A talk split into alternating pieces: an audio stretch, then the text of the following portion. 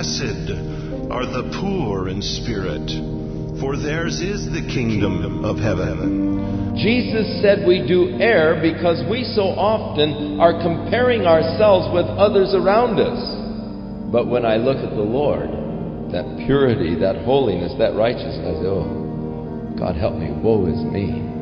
I'm undone. And that is what poverty of spirit is. It's a true evaluation of myself, not in the light of man, but in the light of God, where I see the real truth about me, and it brings me to that, oh, God, help me. I need help.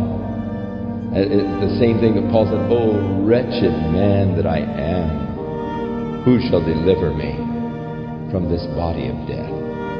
And so that's always the beginning the beginning consciousness of a man who has a true relationship with God.